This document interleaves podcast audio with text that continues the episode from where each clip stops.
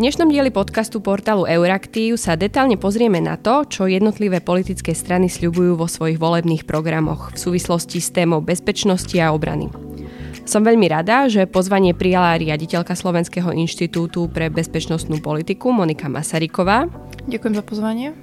A dlhoročný expert na obranu, dnes analytik Slovenskej spoločnosti pre zahraničnú politiku Vladimír Tarasovič. Dobrý deň, ďakujem za pozvanie. No ako som spomínala, tie témy sa budú v prvom rade venovať bezpečnosti a obrane. Predtým ale, ako sa pustíme do analýzy súčasných návrhov politických strán, pozrime sa v krátkosti na to, ako, aké boli tie najväčšie milníky v slovenskej obrane posledného volebného obdobia. Monika, Um, ak by si mala vybrať možno dve, dva, tri také momenty, uh, ktoré budú mať podľa teba aj silný vplyv do budúcnosti, ktoré by to boli? Určite by som spomenula historicky najväčší nárast prostriedkov na rezort obrany, ktorého sme neboli svetkom v minulosti. Ak sa teda bavíme o nejakých konkrétnych číslach, hovoríme o náraste zhruba z 1% hrubého domáceho produktu, ktorý išiel na obranu v roku 2016 v porovnaní s rokom 2020, kedy teda plánujeme 1,65% HDP. Sú to prostriedky, ktoré boli určené primárne na modernizáciu v takom rozsahu, v akom sme teda neboli svetkom v posledných rokoch. A s touto modernizáciou samozrejme potom prišli aj teda ďalšie veci, ktoré boli no, zásadné a do budúcna ovplyvnia možno aj vnímanie týchto vecí, čo sú teda nejaké isté obavy z netransparentnosti týchto procesov, možno nie celkom zvládnutá tá modernizácia, ktoré teda zanechajú určite nejaké memento a do budúcna stopy. Tým druhým faktorom by som povedala je teda, že strata konsenzu o našej zahraničnej a bezpečnostnej obranej politike, kým v minulosti teda existoval nejaký konsenzus o zahraničnej politike a o našom ukotvení v rámci NATO, v rámci EÚ, tak dnes, alebo toto posledné volebné obdobie sme boli svetkom toho, že viaceré politickí predstavitelia spochybňovali naše členstvo, pôsobili tu rôzne dezinformačné kampane a ľudia sa prestali orientovať v tom, že kam vlastne patríme, možno kam by sme mali patriť a kto je tým garantom bezpečnosti. A teda politické elity nedostatočne komunikovali tieto témy a teda verejnosť sa v tom častokrát objektívne strácala.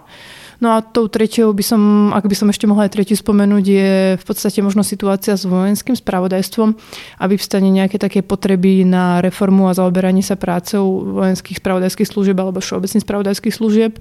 Boli sme svedkami niekoľkých kauz, ktoré nie veľmi dobrý signál poslali verejnosti a znížili dôveru verejnosti v tieto služby, čiže určite je to otázka zaoberať sa aj touto reformou do budúcnosti. Pán Tarasovič, rovnaká otázka na vás. 2-3 milníky. No, možno, že by som nehovoril o milníku, lebo pre mňa milník znamená niečo veľmi ako zásadná zmena a to sa zase až také veci neudiali. A súhlasím s Monikou s tým rozpočtom, že bol podstatne navýšený, za, hlavne teda za obdobie od roku 2015-16, ale už neexistujú úplne presné informácie, ale už vlastne na rok 2020 ten rozpočet síce klesne podľa všetkého na 1,6, ale to znamená z môjho pohľadu, že bol trošku účelovo robený na, na to obdobie, kde na ministerstve bola Slovenská národná strana. E, potom, e, čo by som ešte, myslím si, že e, vo vzťahu k NATO to bolo aktivovanie NFIU, ktoré práve na to, tú takú nejakú našu rozdvojenosť, myslím si, že aj keď sa ťažko rodilo, ale vzniklo a pracuje. A potom možno ešte viacej ako prekvapujúce bolo to, že máme nasadených našich vojakov e, na posilnenie predsunutej prítomnosti v Lotisku. To si myslím, že to, to sú také tie pádne informácie, ktoré, ktoré hovoria, že sa niečo robí. Ale na druhej strane vidím stále ten taký negatívny milník, že ciele schopnosti, čiže v prospech NATO stále, stále ako zostávajú nesplnené. Čiže to je taký ten negatívny milník. Hlavne tá naša brigáda, o tej asi ešte budeme hovoriť. Hej, hej, hej. Uh, takže NFIU aj predsunutá prítomnosť a opäť tie financie. Uh, aj portál Euraktiv teda pripravoval v tomto roku analýzu a um, politických programov a teda špeciálne aj v oblasti uh, bezpečnosti a obrany. Uh, samozrejme väč- väčšina strán hovorí, že nám stále chýbajú strategické dokumenty a vzhľadom na to uh, sa nám veľmi ťažko ďalej postupuje.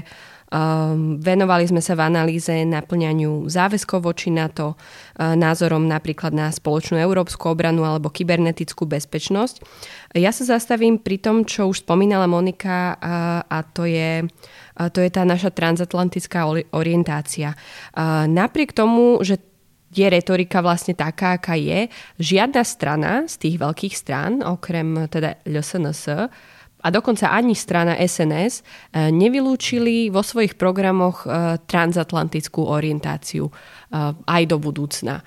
Monika, myslíš si, že, že mm, opäť sú to skôr také nejaké retorické záležitosti, alebo môže sa stať, že, že sa po voľbách naša takáto orientácia na NATO môže nejako upraviť?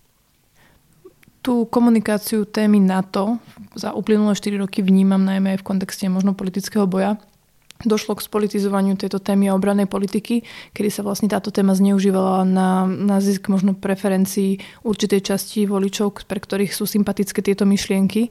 Napriek tomu teda, že väčšina strán si racionálne uvedomuje, že iná alternatívna a rozumná možnosť voči na to teda neexistuje. Je to niečo, čo vojaci komunikovali napriek tomu, že boli otvorení aj myšlienkam o budovaní európskych kapacít, či už v rámci NATO alebo teda mimo NATO s tým, že je to vlastne otázka na niekoľko rokov dopredu a momentálne neexistuje nejaká iná rozumná garancia ja to vnímam ako pozitívne gesto, že je to v programoch politických strán, pretože no, môže to znamenať, že do budúcna bude tá komunikácia smerom voči na to zodpovednejšia, ale samozrejme až konkrétne kroky tých konkrétnych politických predstaviteľov ukážu, ako naozaj to bude. Aj v tomto voľbnom období sme mali v programovom vyhlásení jasne zadefinované naše ukotvenie v euroatlantickom priestore.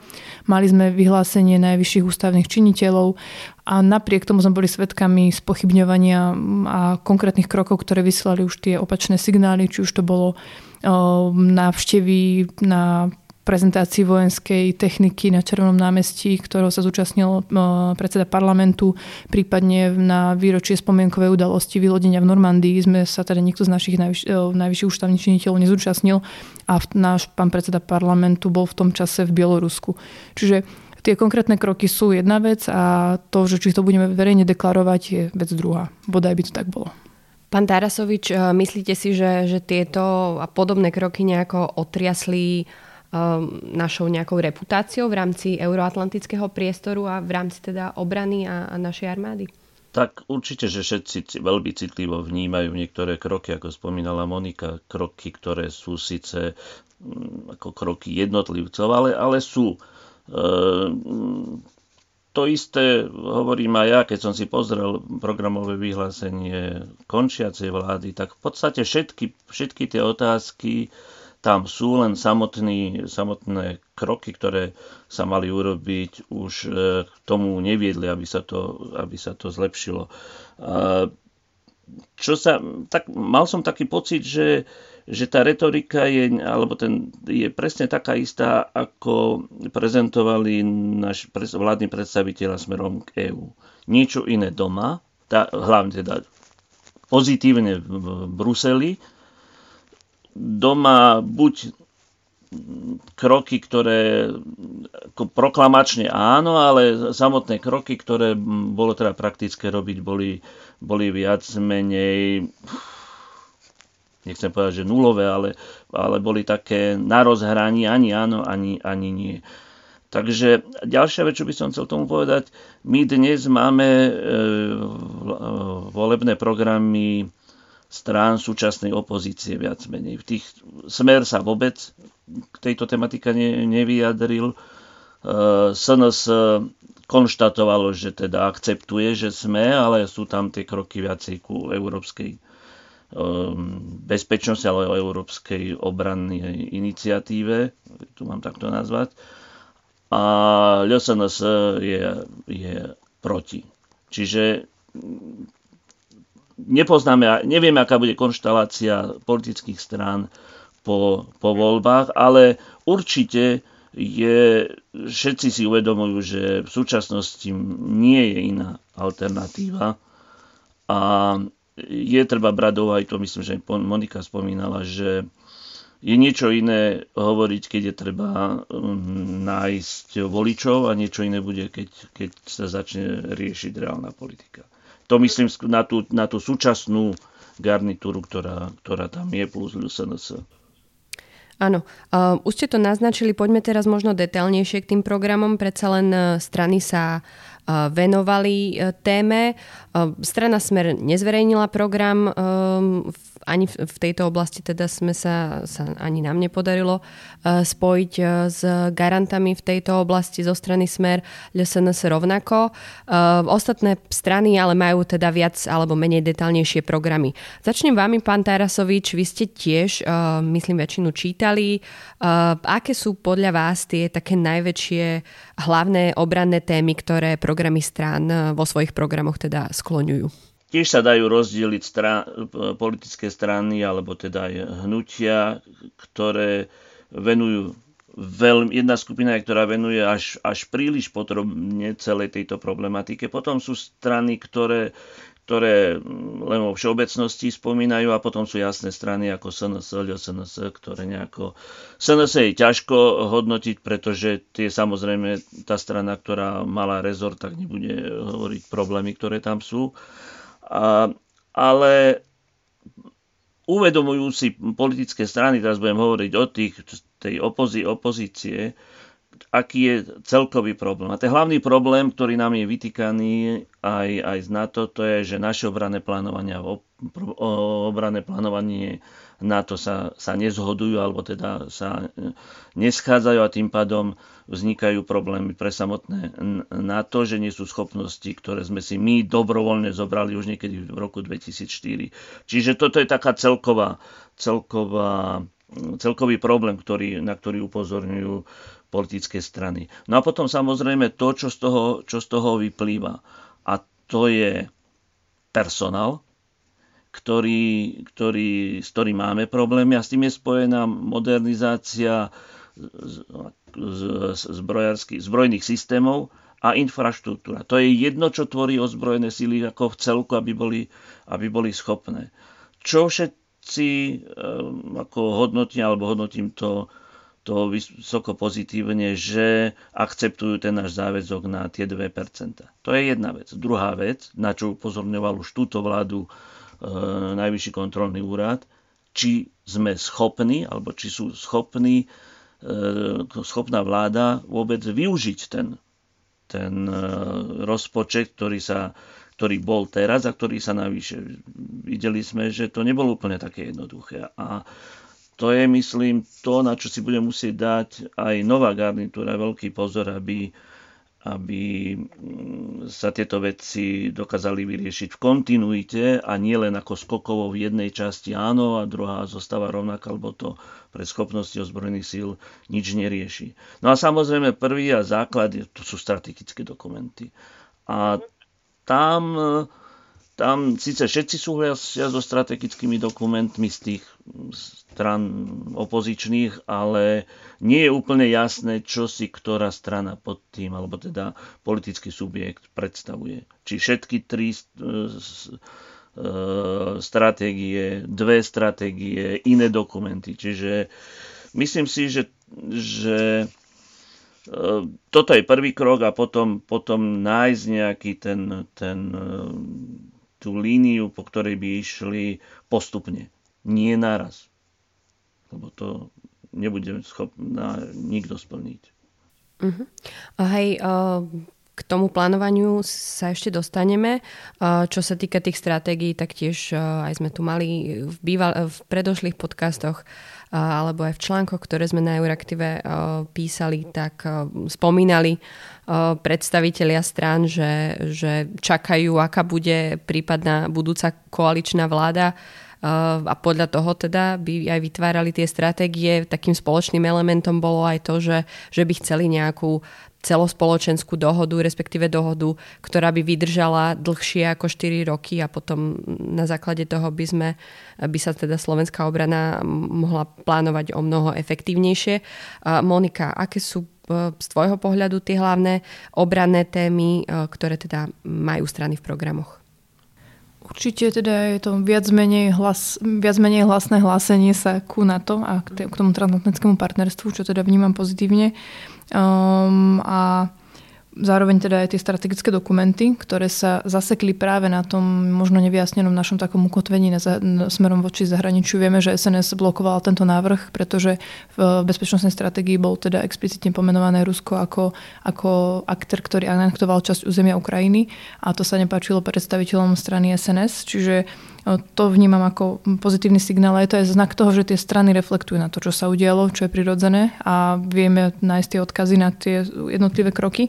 Takisto pozitívne vnímam to stabilizáciu obranných plánov alebo teda transparentnejšie plánovanie s, výhľadom naprieč celým politickým spektrom na základe nejakých dohôd, či už teda sa bavíme o, o ne, napríklad garantovaní zákonom, ústavným zákonom to, tej hranici toho rozpočtu, prípadne o nejakej zmluvy o obrannej spolupráci alebo zmluvy o obrane napriek celým politickým spektrom. Čiže to sú určite dobré veci. A takisto mm, sa častokrát v tých stran, stranách a v tých programoch objavuje možno to odpolitizovanie vojenských odpolitizovanie spravodajských služieb, o ktorom sme hovorili. A takisto je tam silný dôraz na budovanie kybernetických spôsobilostí, čo je veľmi dôležitá vec, ktorú dlhodobo si uvedomuje naše nedostatky v tejto oblasti. A posledné asi by som spomenula ešte strategickú komunikáciu a všeobecne väčší dôraz na hybridné hrozby. Hybridné hrozby je, je nová, nový typ hrozieb, na ktoré sme neboli v minulosti pripravení a napríklad stará bezpečnostná stratégia z roku 2005 ich vôbec nespomínala tej novej sa samozrejme objavili, ale tým, že teda nebola schválená v Národnej rade, bola jej platnosť taká pomerne limitovaná alebo vnímaná kontroverzne. Je to téma, ktorej sa venujú rôzne strany e, s rôznym stupňom e, detailu, avšak už to, že sa tam táto téma objavuje, teda to je pôsobenie rôznych aktérov, ktorí sa snažia podkopať dôveru v inštitúcie, šíria falošné správy, manipulujú s verejnou mienkou a tie strany deklarujú, že sa tejto téme chcú venovať, či už je to zriadením nových centier alebo posilnením kompetencií Národného bezpečnostného úradu, prípadne doplnkovým vzdelávaním, zmenou, reformou školstva, tak je to určite dobrý krok, že tá strategická komunikácia by mohla smerovať a mohla by sa zlepšiť potom, potom roku 2020. Uh-huh. Mhm. Sú možno niektoré uh, témy, ktoré, uh, ktoré sú jedinečné pre niektorú stranu, že, že sa v obrane možno uh, že možno, možno prišli s nejakým špecifickým nápadom alebo niečo, niečím, čo žiadna iná strana možno neprezentuje? Sú také nejaké nápady, Monika? Sú tam rôzne nápady, ktoré sa v niektorých programoch stran napríklad opakujú.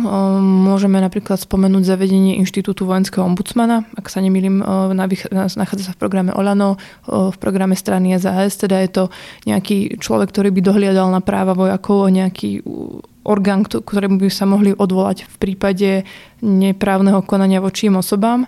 Takisto sa tam objavuje napríklad väčší dôraz na spoluprácu s domácim obranným priemyslom, ktorý teda v minulosti sme síce deklarovali, ale reálne v praxi k podpore tohto priemyslu nedochádzalo. Určite teda je tam novinka tie, zriadenie tých centier alebo teda kybernetických hybridných rozieb, čo sú také novinky. Pán Tarasovič, možno, možno pre vás nejaké prekvapenia? No, možno ako neistota, alebo teda nie, pohľad na Národný bezpečnostný úrad, ktorý je spomínaný mnohými politickými subjektmi, ale nie vždy s rovnakým zameraním. Ale čo ma najviac prekvapilo, možno, že som, pretože som tam v tom roky pôsobil, a to je obnovenie vojenských stredných, vojenského stredného školstva, to v podstate tri, tri politické subjekty to vypichli, ale každá nejakým iným, iným spôsobom a inou, inou predstavou. A potom dosť e, taký nejasný pohľad na polovojenské skupiny alebo, alebo, alebo sily, ktoré tiež e, sa objavujú v rôznych spôsoboch v v programoch a to môže byť veľký problém do budúcnosti nejakým spôsobom, lebo máme ich, to je realita, ale nemá ich štát pod kontrolou. Už ste naznačili, že um, Slovensko mávalo po dlhé roky problémy s tým naplňať plány um, požiadaviek, ktoré má teda na Slovenskú armádu Severoatlantická aliancia. Uh, niektoré strany, napríklad SAS, Oľano, SNS, uh, vo svojich programoch píšu pomerne detálne o tom, čo by chceli ďalej nakupovať. Častokrát sa objavuje téma mechanizovanej brigády, obrnených vozidiel 8x8, taktické vozidla 4x4, vrtulníky, stíhačky a podobne. Ale povedzme si možno ešte, aké v podstate požiadavky má na slovenskú armádu NATO a čo ešte stále možno ani tieto strany, ktoré sa teda snažia dostať do budúceho parlamentu, nereflektovali. Monika? Čo od nás vyžaduje na to? Na to od nás vyžaduje, aby sme sa starali o svoje obranné spôsobilosti a aby sme vedeli v prípade nejakého typu konfliktu e, sa postarať o svoju vlastnú bezpečnosť aspoň na ten úvodný čas, kým teda nám dôjdu na, na pomoc spojenci. E, NATO nám odporúča vyčlenovať 2% hrubého domáceho produktu na rezort obrany. Je to záväzok, ku ktorému sa zaviazali ešte v roku 2004, keď sme vstupovali do NATO a snažíme sa v nejakej miere mm, tento záväzok naplniť. Dlho sa tak nedialo, až vlastne zmena prišla od roku 2016 od samitu e, NATO vo Velse, kedy sa členské krajiny zaviazali, že do roku 2022 tento cieľ splnia plus minus sa tam mnohé krajiny ako posúvajú. To je tá prvá vec, finančný rámec. A druhá nám vlastne vyplýva z NATO Defense Planning Process, čo je teda vlastne proces, štvoročný cyklus, v rámci ktorého obrany plánovači NATO, ktorí si urobia prehľad o ozbrojených silách do posledného jedného náboja, v podstate e, majú prehľad o tom, čo majú jednotlivé členské krajiny a sparujú t- tieto naše aktuálne spôsobilosti s tým, čo by tá aliancia chcela dosahovať v politickej oblasti, teda nejaké politické ciele, ktoré teda po- treba podporiť nejakými spôsobilosťami. No a tieto spôsobilosti následne oni e, rozdielia medzi jednotlivé členské krajiny a zadajú nejaký typ úlohy. U nás ešte v roku 2004 bolo deklarované a teda prisúdené a my sme samozrejme s tým súhlasili, pretože je to vec, ktorá je na báze dialógu určovaná. My sme súhlasili s vybudovaním dvoch mechanizovaných ťažkých brigád. A je to niečo, čo sa nám nepodarilo splniť ani teraz. A nevyzerá, že by sa nám to podarilo ani splniť v následujúcom období. A tá modernizácia kladla oveľa väčší dôraz na iné prvky techniky a nie tie, ktoré od nás vyžaduje na to. Musíme si uvedomiť, že ale nie je to niečo, čo vyžaduje od nás na to, pretože na to to chce, ale je to niečo, čo sme sami zaviazali preto, aby sme celkovo posilnili schopnosti aliancie ako takej Mohlo by sa napríklad stať, že my si teda nesplníme domácu úlohu v našej oblasti, Nemecko si nesplní svoju domácu úlohu v, tej, v nimi pridelených spôsobilostiach a keď dôjde k nejakej krizovej situácii, vlastne zistíme, že to, čo sme si mysleli, že musíme mať, tak niektorá z tých krajín nesplnila. Čiže je to jednak ohrozenie našej, našej obrany schopnosti, ale aj tej kredibility a našho vzťahu s partnermi v aliancii. Pán Tarasovič? No, už nie je veľa čo dodať k tomu, čo povedala Monika, ale e, áno, ten základ vznikol v roku 2004, kedy to boli ešte vtedy ciele síl, ktoré sme si vo väčšinou dávali my a tá spomínaná mechanizovaná brigáda mala byť v 2010, potom do konca 2018, ako spomínala Monika, je, je určite nie, pretože nemajú um, bojové vozidlá, ktoré, sa, ktoré potrebujú mať. A to, čo som hovoril už aj na začiatku, že základ toho celého je, e, že sa musí previazať národné obranné plánovanie s plánovaním NATO. E, aby sa ucelenie, alebo teda postupovalo pri, pri budovaní týchto schopností. My ich žiaľ, e, ja mám len to, čo sa, pretože to nie sú verejné informácie, len z roku 2017, čo zverejnilo ministerstvo na je to na internete, že mm, jednoducho my množstvo tých cieľov, ktorých máme, plníme len v obmedzenom, obmedzenej podobe alebo, alebo s výhradami a proste, že máme veľké, ale to sa s nami, my to tlačíme. My to tlačíme pred sebou stále do ďalšieho obdobia. Neviem, aké bolo boli odporúčania v roku 2000, lebo je nové, to plánovacie obdobie 2017-2021. Viem, že v 2018 ministerstvo určitým spôsobom zverejnilo takú odpoveď na kritiku, e, ktorá vznikla pri pravidelnom hodnotení nášho, nášho plnenia v roku 2000, začiatkom roku 2018. Čiže toto, toto je asi dosť veľký problém, ktorý budeme mať stále pred sebou, kým to nejakým spôsobom. Nie, dojde, že to nebude na 4 roky, toto, čo aj spomínala Monika, že jednoducho toto, čo majú severské, severské krajiny, nejakú, nejakú dohodu, zákon, alebo e, že tá obrana musí ísť tá červená nič cez, cez e, podstatne viacej e, volebných období, pokiaľ sa nezmenia bezpečnostné prostriedky, ktoré prinútia krajinu korigovať obranu. Monika ešte chcela Ja by som ešte dodala, že mm, v podstate aj mm, to hodnotenie, na, na to v rámci tohto procesu vydáva nejaké hodnotenie a u nás ho teda nezmyselne tajíme.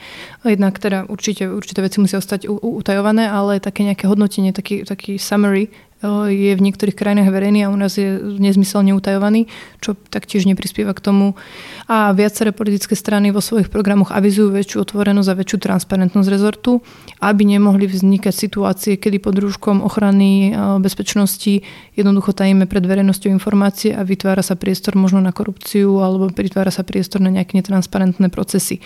Čiže a toto si viaceré strany uvedomujú a viaceré strany sa na to explicitne odvolávajú a je to v súvislosti aj s týmto napríklad odtajnením tej hodnotiacej správy, ktorú na to dáva ohľad našich spôsobilostí, ktorá by určite pomohla verejnosti pochopiť, prečo také veľké finančné prostriedky do tej obrany by mali ísť a prečo to vlastne robíme. Poďme teda ešte, e, ešte raz do, do takej budúcnosti a pozrime sa na to, že, že čo vlastne uh, rezort obrany a Slovenskú armádu čaká v najbližších rokoch. Uh, aké budú tie, tie najväčšie výzvy, prípadne možno, čo by ste ešte stranám odporúčili je veľmi ťažké od, odhadnúť nejaké... Vieme, že bezpečnostné prostredie v súčasnosti sa vyvíja, vyvíja veľmi, veľmi rýchlo a, a ne, nevypočítateľné. Nie? Takže ten rozsah bude veľmi, veľmi veľký od tých klasických e, vojenských problémov, ale hlavne tie veci, ktoré zahrňujú buď pod asymetrické ohrozenia alebo hybridné vojny, kybernetické hrozby. A tam to už nemôže zostať len na ozbrojených silách, ale tam e, bude, bude potrebná v rámci obrany spolupráca všetkých zložiek relevantných. E, myslím si, že najdôležitejšou najdôležitejším otázkou, ktorú je treba riešiť v rámci ozbrojených síl, E, ktoré tým vlastne e, súvisia aj s tým, kde budú ozbrojené síly nasadené, teda v prvom rade na našu obranu, obranu štátu, tak to je personál. A, a nájdenie zhody, zhody naprieč, to čo už spomínala Monika, ale ak sa by sa nám podarilo čo len z 80% splniť to, čo sme slúbili na to, tak v podstate máme vyhrané. Monika? Určite súhlasím, čo sa týka problematiky personálu. Viaceré štáty hovoria, že treba zrevidovať zákon o štátnej teda o profesionálnej službe vojakov. Viaceré strany teda hovoria, že musí sa riešiť situácia, kedy vojaci nemajú výzbroj a výstroj a nakupujú si vlastne doplnok svojich pracovných odevov v podstate na rôznych army shopoch a to je niečo, čo teda určite mm, podkopáva tú atraktivitu tej štátnej služby profesionálnych vojakov. A aktuálne máme, možno, máme naplnenosť e, tabulkovú alebo teda počtovú na úrovni 70%, čo je teda veľmi málo, toto číslo sa znižuje. Čiže hovorí to o tom, že tá, tá služba nie je atraktívna, alebo teda to povolanie pre vojakov nie je atraktívne. Napriek tomu, že boli kampane. Napriek tomu, že boli rôzne mobilizačné kampane ministerstva obrany, na verejnosť na to nejako nereflektovala. A ono je to možno aj súvisí s tým, pretože z jednej strany dostávame informácie o tom, aké veľké milión, milióny eur idú, alebo 100 milióny eur idú do modernizácie do tej techniky, ale zbytočne nám bude moderná, super výborná technika, keď nebudeme mať personál, ktorý bude teda túto techniku obsluhovať, ktorý je demotivovaný, keď vidí, že infraštruktúra sa rozpadáva, že nemajú vlastne v čom cvičiť a podobne. Čiže to, to je ten personál je určite dôležitá výzva do budúcna a viaceré politické strany túto potrebu si uvedomujú. No a určite by som povedala tú obnovu dôvery. Obnova dôvery či už verejnosti, to znamená v ministerstvu obrany, že robí to, čo má a že tie prostriedky finančné, ktoré investuje do obrany, majú opodstatnenie a robí sa to transparentne. To je jedna vec. A to teda hovoríme o modernizácii viacerých druhov techniky do budúcna. A zároveň je to teda obnova dôvery našich spojencov, že naozaj si teda plníme tie záväzky a sme dôveryhodný partner, ktorý si uvedomuje ten svoj vklad do bezpečnosti a naozaj sa zaoberá tými modernizačnými projektami, ktoré, ku ktorým sa zaviazal. Ja by som možno ešte dodal jednu, jednu vec, ktorú si musia uvedomiť tí, ktorí prídu, ak to budú noví, že tú problematiku musia začať riešiť od prvého dňa od prvého dňa, ale e, reálne, nie hľadania, hľadania nejakých problémov, ale jednoducho, aby sa nestratil, nestratil ani deň na to, čo je potrebné, potrebné e, dobehnúť a stanoviť si reálne ciele. Lebo to, čo je v niektorých programoch, tak to je možno na 10, 12, na tri volebné obdobia. Ďakujem veľmi pekne, že ste to teda zhodnotili a ešte, ešte takto. Ďakujem pánovi Vladimirovi Tarasovičovi, ďakujem Monike Masarykovej a teším sa na ďalšiu spoluprácu. Ďakujem veľmi pekne. Ďakujem.